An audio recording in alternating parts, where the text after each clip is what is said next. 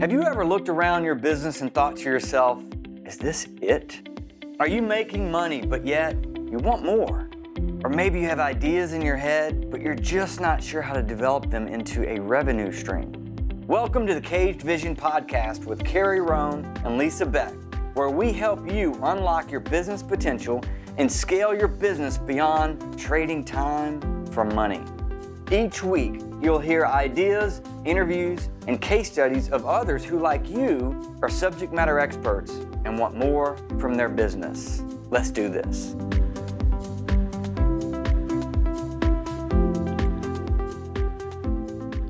Hey everyone, welcome back to another episode of the Caged Vision Podcast with Carrie Rome. And Lisa Beck. I didn't think you were going to jump in there. I did. I jumped in. Yeah, it was just a slight pause, but I wasn't sure if you were going to say my name or if you. Like, do I say your name ever? Every I once feel in like I just I, I want you to say your name. Yeah, but sometimes you say the word and. I do. What did I say then? You didn't say Okay. and, and so I said Anyway. and. You know what that might have something to do with, Lisa Beck? I'm not sure. It could have something to do with my personality trait. You're the oh. How's that? How's Are that we for a really pivot? going to talk about your tie-in? personality? Yeah, but we're so so. Uh, there's something I heard on a podcast. Shocker. Uh, and he was ta- it was a podcast.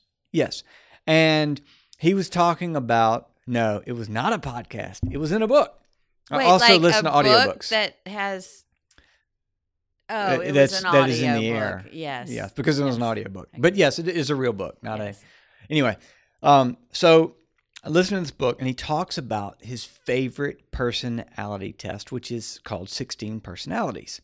So I go and take 16 personalities. Takes 12 minutes. Because you have 16 personalities. probably, but that's not why. I think we probably all have a resemblance of one of the 16, but we have a primary personality. I just made that part up. But here's the point. There's something that you, the way you answer the question, just with all of these, that it gives you who you are. And as it turns out, 12 minute question test, right?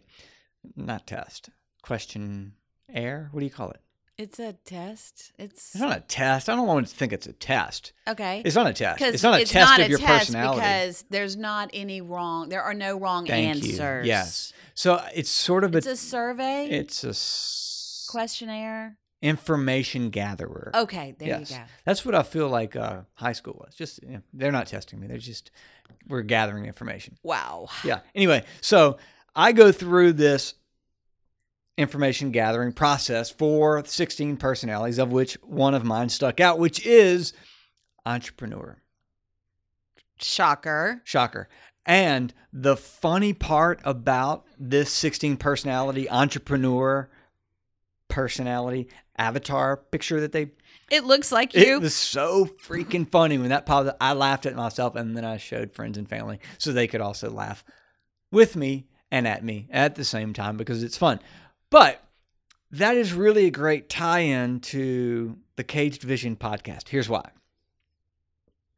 everyone has a bit of entrepreneur in them. And it just so happens that this time of year, if you're a business leader, if you're a business owner, this is the time when you need it to come out. that was good. And here's why. You see, that was good. But it's going to get better. Well, hopefully. it's building it up a little bit, building the suspense. Here's why.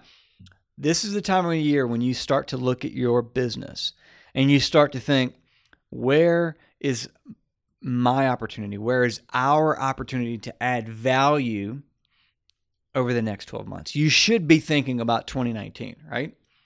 Hopefully. Hopefully. And if you're not, um, more than likely, you are just going to spitball your way through 2019, trying things, and you're going to get flat to 3% growth.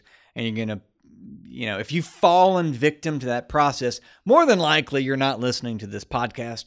If I've just, if you do listen to this podcast and I've just offended you, good because you, we need to wake up right there's a there's a, there's opportunity in your business to add value but unless you go through that process of the work that it takes to get your team on board to help you You'll never realize that Not ever. realize it. Not going to realize it. In this episode, we're talking about really, we're talking about opportunity. No, no shocker there. We're also talking about a little bit about op- uh, uh, entrepreneurs, right? Because we want to draw out the entrepreneur in each of you, especially this time of year, because you owe it to your business. So, as an entrepreneur, were there like certain characteristics that when you read this description of yourself that you think sort of we all have and need to nurture? Because I mean, not all of us are entrepreneurs. Well, I, you know, there's part of it is um, it was there's a lot of things about um, uh, outgoing personality, and I think um, that I've also listened to some things that. Uh, and I think I've sort of trended this way. I think I, I used to be a lot more social than I am now. Now, I, business is the is all I think about. I wake up and I think about it, and I go to work and and I think about it, and I, and I oh here's something very interesting about that. right. about the fact that you think about work all the time, or about the personality of one an of the questions entrepreneur? one of the questions is that they they asked you do you dream about real world things or do you dream about sort of gra- crazy random crazy dreams? And what was your answer? i dream about work. I dream about the things that i i am doing at work And if there are any psychiatrists or psychologists listening, no, no, no. you can contact me. We'll get him on some sort of medication. No. Well, here's why because my personality t- type represents 4% of the population. that does not surprise me at all. Right? So it's uh, so yeah, so yeah, I would think that why that is I don't I don't all I do is I thought all I did was worry about work. No, I'm just dreaming that way because that's the way I'm I'm made up. Okay, so have you taken the disc profile? Yes. And are you a D? I'm a off the charts D. Yeah. I, my D and my I are within one of each other. Yeah. So I'm either in 3% of the population or 11% of the population. yeah. D is 3% of the population, I is 11%. Yeah. And then th- all those S and C people, and I, I got none of that, Yeah. Yeah. the rest of the world. Yeah. But that doesn't, so yeah, entrepreneur, high D, yes. So Driven. So here's here's the thing: whether you are one of the four percent or whether you only have four percent entrepreneur, it doesn't matter. Your business needs you right now. It needs you to search for the opportunity to add value in your organization over the next 12 months. You don't have to own the company. But if you consider yourself a business leader, you're part of that success, and it's par- it's partly your job to organize your thoughts around not are not what are all of the opportunities to add value because they are everywhere and they're seemingly just never ending. That's what makes it so hard. Your job is to pick the one. I really like this shift that everyone has a bit or needs to think like an entrepreneur to think about opportunity. That's great. And when you don't, you leave that get a little corny here. You leave that vision that's in your head, that's in your head, you just leave it caged because you're not accessing the entrepreneur. well inside. done. Yeah, how's that? Cage vision. Did we going to go corny or we're going to say, no, that was good? It is corny, but I think it's In a relatable. good- it's a In good corny. corny, It's a good corny. So here's what we have we have a couple of examples, actually, a lot of examples of people that have done this right and people that have done this wrong. And they, why'd you, why'd you, you 'Cause- can't, she just like a, Wait, like I stuck her with a, a no, prod or something. What, She just we have me like- examples of people that have done this poorly. Well, I do. Okay. Uh, so I get to give the good examples and you give the poor examples? No. Uh, yeah, yeah. Okay. George just showed me. He just took the test while we're doing this pod, and this is this. Y'all need to go take this test because his shows up as the debater, and that is gonna is go take so accurate. yes. He would argue with a wall. Oh my gosh, would he ever? Were you on the debate team in high school, George? Did you ever consider going to law school? Both of which I think should have occurred. You just natural born debater, right? Yes. Yeah, yeah. Yes, yes. Okay.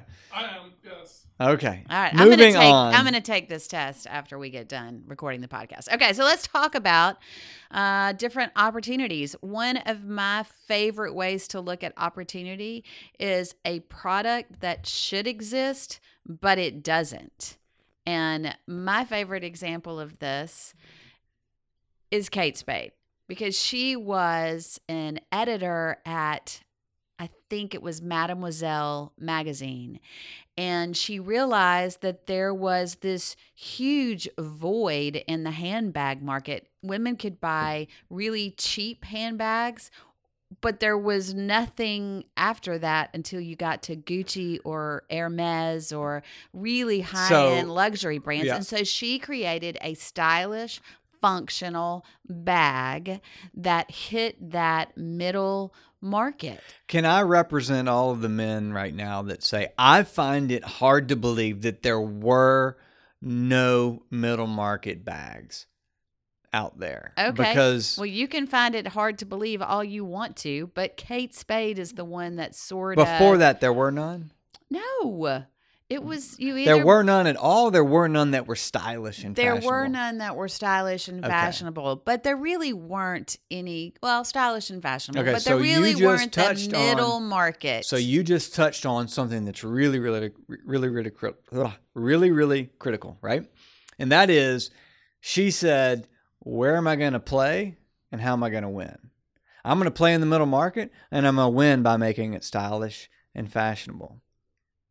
That is what Kate Spade did. That's the difference, right? Because there was probably some price points that thought, "Why are there probably people that were had been making middle market bags forever?"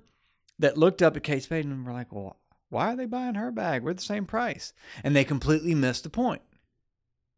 well done, Mr. Rome. You know why? Why? No, no, because they had decided to play in the middle market, not win the middle market, which is going to lead me to a story that I have. yes, have. it is. I like this story. So my story is about GM, and if you, uh, there may be a few still driving around, but and I actually had a cousin that had one. She bought a Saturn.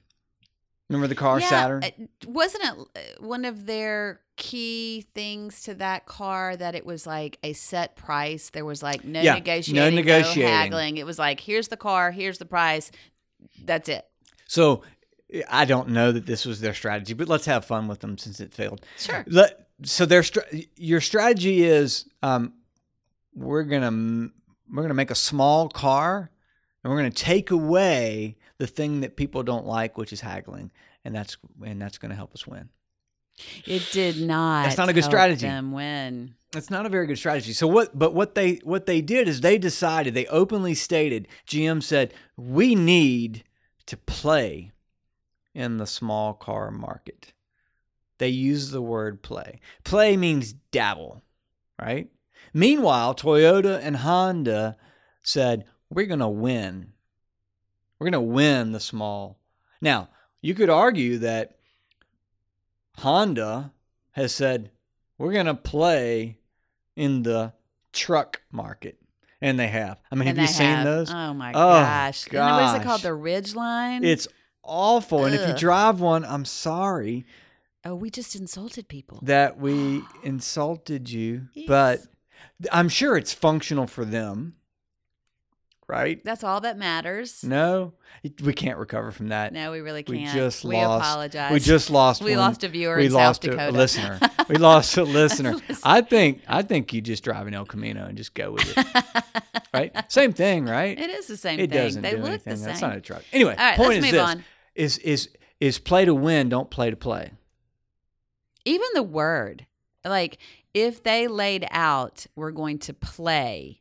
That In the- meant yeah. in the small car market. Just using that word tells everyone that you're not serious about Yeah. it. Tells your own employees that you're not serious Yeah, and I think they lost like twenty billion dollars before they decided to pull the plug. Wow. Yeah. We could do a lot with $20 billion. Yeah. Don't don't don't don't play in the market. Go for it. Yeah. So then, W- w- before you go to your next example, which um, I want to make sure that we emphasize how does it happen that you play in the market? You make the decision to play in the market. Will you make the decision by looking at opportunity and not narrowing your focus on one and say we're going to win in this one? Well, I think that's true, but I think, you know, GM did say, hey, this product should exist and it doesn't, or we think it exists, and or for us it needs to exist. And I don't know if they just were trying it out, trying it on for size.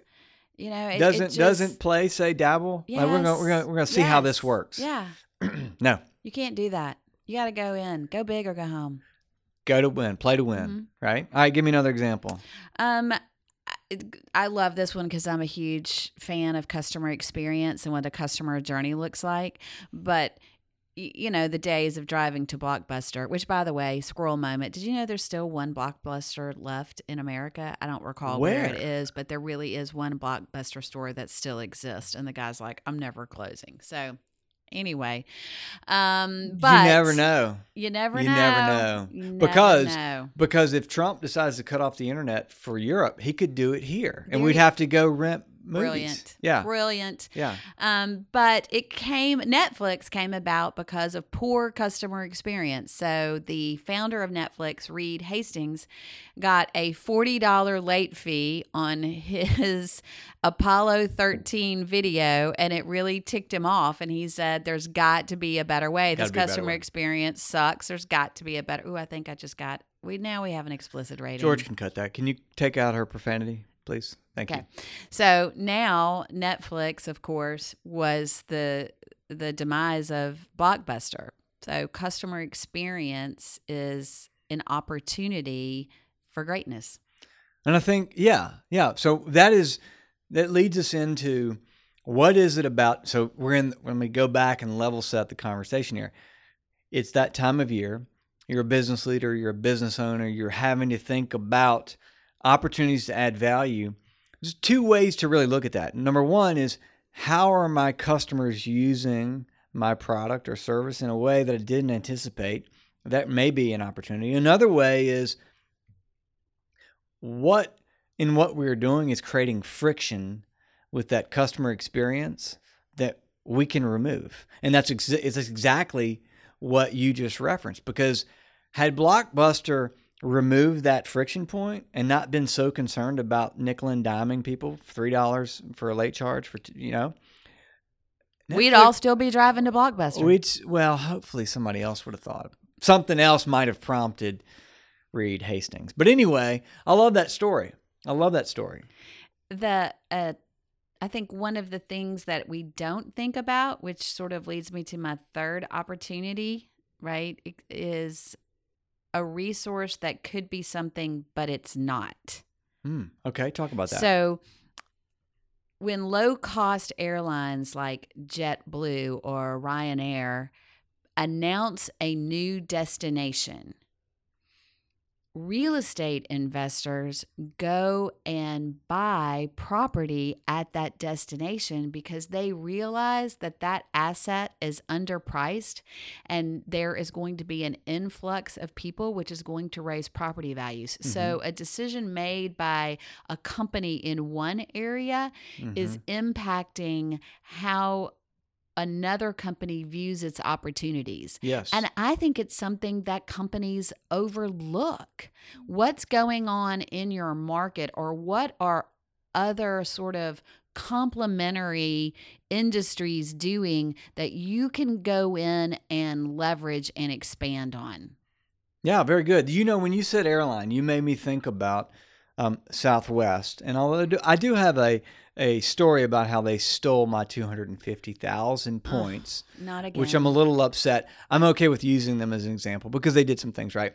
So when we talk about uh, the reason we are encouraging you to find your entrepreneur, particularly this time of year, and um, is that while all the other airlines were focusing super hard on optimizing their hub and spoke business model, how do we do this more efficiently? Southwest came in and said, How do we do it differently? And instead of hub and spoke, they did point to point.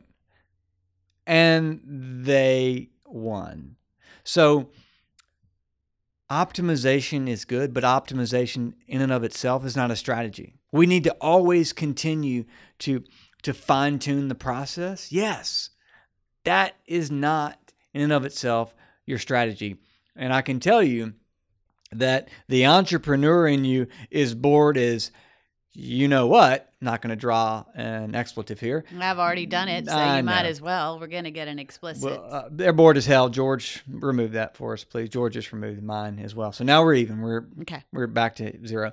Anyway, um, bored. The entrepreneur is bored if all you're doing is saying we're never going to be able. We don't have opportunity to add value. All we have is opportunity to streamline our process even better. That says everything we're doing is perfect. We can just do it more efficiently. I would argue that all day long. There is always an opportunity. But what you do need is continued confidence and encouragement, which is why we're here. Which is why we're here. In fact, we want to tell you about some training that we have specific to this topic. We have it uh, starting 11 28. We have got some training that's going to come out. We will find a way to how are we going to how are we going to give them a link so they can sign up, they can pre-register for this training. Um, we can put a link in the show notes. We will put a link in the show notes. We will also, when we push this out on LinkedIn, we will put a link. Yeah, is that a good, idea? Yeah, good in idea? the comments. Yeah. So hopefully you have enjoyed this episode on opportunity, opportunity to add value in your organization, and really um, continued confidence, encouragement to sort of find that entrepreneur in in you, so that you can develop that in your business. Thank you for listening. We'll see you next week.